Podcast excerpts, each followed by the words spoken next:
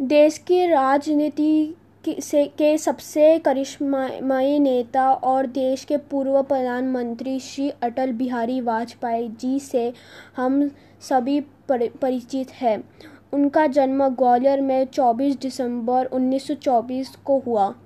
उनके पिता श्री कृष्ण बिहारी एक शिक्षक होने के शिक्षक होने के अलावा एक कवि भी थे उन्हीं से प्रभावित होकर अटल बिहारी वाजपेयी जी जी ने उनके कविताओं की रचना की। देश के लिए उनका अटूट प्रेम और देशवासियों के लिए जो उनकी भावना थी, उसकी झलक झलक उन उनकी सभी रचनाओं में दिखाई देती थी।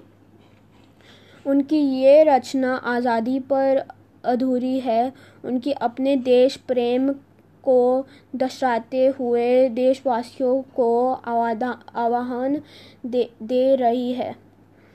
पंद्रह अगस्त का दिन कहता, आज़ादी अभी अधूरी है, सपने सच होना बाकी रावी की शपथ अनपूरी है। जिनकी लाशों पर पग धर कर आज़ादी भारत में आई, वे अब तक है खाना बदोश, गम की काली बदली छाई। कलकत्ते के फुटपाथों पर जो आंधी पानी सहते हैं, उनसे पूछो पंद्रह अगस्त के बारे में क्या कहते हैं। हिंदू के नाते उनका दुख सुनते यदि तुम्हें लाज आती तो सीमा के उस पार चलो, सभ्यता जहाँ कुचली जाती। इंसान जहाँ बेचा जाता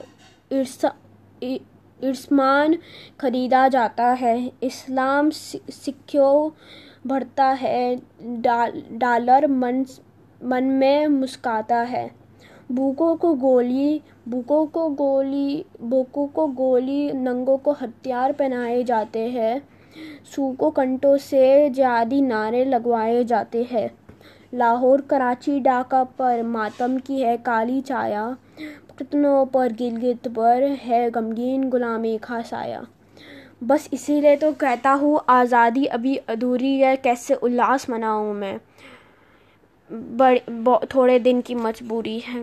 दिन दूर ने खंडित भारत को पुनः अखंड बनाएँगे। गिलगित से गौरव पर्वत तक आज़ादी का पर्व मनाएँगे।